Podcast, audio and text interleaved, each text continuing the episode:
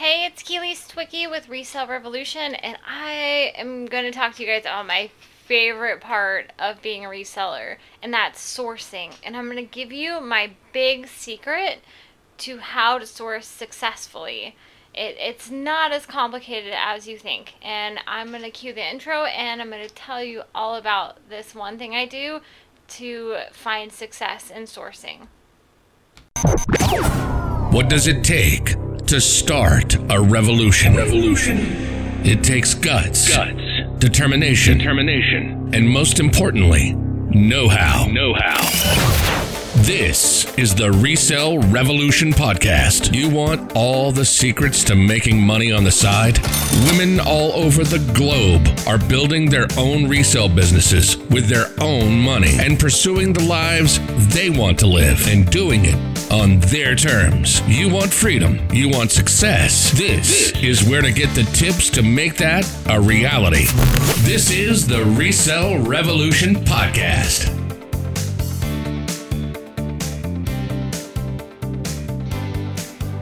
What do I buy? That's like the biggest question that people ask me. What am I supposed to buy? What am I supposed to be looking for? What brands? And then the second question is where to sell. But we're going to talk about what to buy. And for me, it's when I first started sourcing and first started my store. Um, before I started my store, I was sourcing um, horse tack, saddles, bridles, um, horse supplies because that's the market that I was in. Like I was training horses, I was showing horses, I knew everything. you you're always learning when you have a horse and you're training horses. But I knew everything about tack. Like I knew what brands to buy and what to buy it at and how much it would sell for and all that kind of stuff. And so the secret to sourcing is to buy what you know and buy what you like. Like and time is money when you're sourcing. M- my biggest pet peeve right now, and I see this a lot on the Poshmark forums, is people talking about going to the bins. And if you haven't been to the bins before, it, it's also called the Goodwill outlet. And they call it the bins because Goodwill basically takes what's called a pod and it's it's like I don't know how much it weighs, maybe half a ton. I have no idea. But they use forklifts to move them around. But they take a forklift and they dump all of this stuff in this pod. It's like a big stacked pallet into bins. And you go in there and nothing's priced. It's all done by weight. Some of the furniture and bigger items are priced um, but it's all sold by weight. And for clothing it's a pretty good deal. However it's the clothing they're selling is sometimes this oftentimes the stuff that didn't sell in the regular store um, mixed with damaged items mixed with stuff that was donated to that specific Goodwill outlet. Like they still take donations there, and so that's where you can get lucky is if someone donated some clothing and it was dumped into the bin and it was something special. Otherwise, you're it's it's a lot of sorting and it, it can be really gross you see people in their gloves and masks and you always feel gross leaving there i have shopped there but i tell you what i have not rarely, I very rarely find something that's like, oh my gosh, look at what I found. Like it's just, it's just incredibly rare to be shocked and be like, oh my god, this is a find. And so I t- see a ton of people with Poshmark closets going to the bins and picking up products for their their closets. And I I tell you what, like you could spend all day sourcing at the bins because you want to be there you know, right when the bin comes out so you can get the first pick at everything.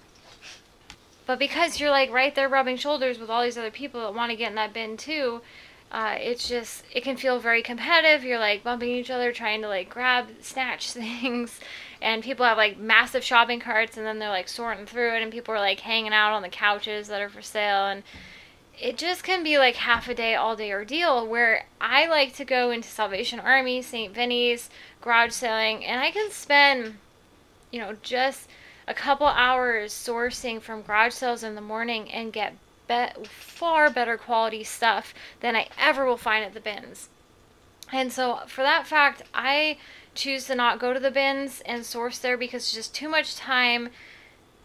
I just, I like to not I like to sell the primo stuff. Like I don't want to waste my time with a shirt I paid 25 cents for at the bins and will get $8 for. Like that's not where it's at for me. I want to have quality products in my closet and on eBay and just be selling the best of the best. And so I'd rather pay a little bit more, like 4 or $5 for the shirt at St. Vinny's. Um, like today, I found this beautiful 60s skirt. It's like a maxi skirt with a sash and it's like metallic and it says it's like, of course, it's polyester. It's polyester and it says metal, 10% metal. I don't know what that means. Maybe it's gold, silver. I have no idea. I just snatched it and I put it in my cart and I bought it and now it's in a bag and I need to pull it back out because I just got home from shopping there. And I just find far better stuff there.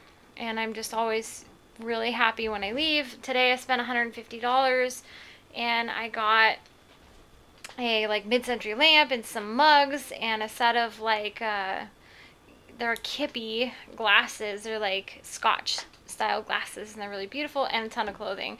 Um, but you know, my secret to what I source is that I buy what I know and I buy what I like.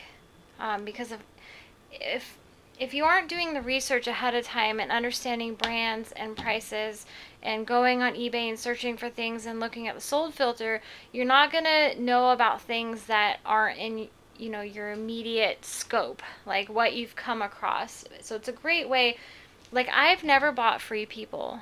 Um you know, it was just not not a brand I'd really been familiar with, but it's one of the most popular brands on Poshmark and in my store and so you know, now I'm learning what the tags look like and how the clothing feels. And today I picked up two free people things. One was like this beautiful skirt that's just quality material, and the other is like a pair of shorts with like tassels and embroidery on it.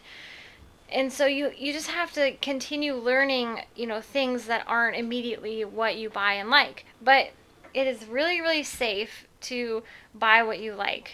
Um, you know, I it has never let me down. People always make it so complicated, like, oh, you need to be looking for this and that and this and that. It's like, no, just go to the thrift store, spend about an hour there, and just make a pile of the things you like. And then after you've made that pile, go back through it because some of the things that you find earlier are not going to be as good as some of the things you find later. And so I'll go back through and kind of make sure there's no flaws. Um, and then you know, resort and just pick the best things that I found because some of the things before might have been marginal and they'd still sell, but you you only have so much time and you only have so much space and just be buying the best of the best. And St. Vinny's and these church thrift stores and uh, Salvation Army, they don't typically sort out the vintage. Like they'll sort out the new with tags and the brands and they started pricing those separately, but you know the vintage stuff they aren't picking out and they don't have such an eye for. So you can really score some awesome vintage stuff. And vintage is where it's at. Like i know the brands and all this stuff but i make so much more money on my vintage items because they're unique um, because there's people like me that just have hordes of vintage clothing and we just appreciate it and love it and that's what we're all about. And you could you know, depending on where you're selling, if it's eBay or on Poshmark, you know, you'll have someone come in and like the same kind of things you do, and they will spend a ton of money. Like I had someone spend $480 in my store just on vintage clothing, and recently I had someone spend $700 on clothing and items in my store because they they liked what I like. And that's the key. You know, if you buy what you like and you have a you know, collective theme and eye and feel to your your booth space or your store, your eBay store, your Poshmark closet, then it will feel good to people that also like the same kind of things and you will get those buyers to spend tons and tons of money. But I often see people buying oh, well, I like, you know, I don't like Adidas or Nike, but I'm to pick it up anyway. And then I'm to throw it in with some plastic Tupperware that's from the 90s. And then I'm to throw it in with some Coca Cola because Coca Cola used to be big.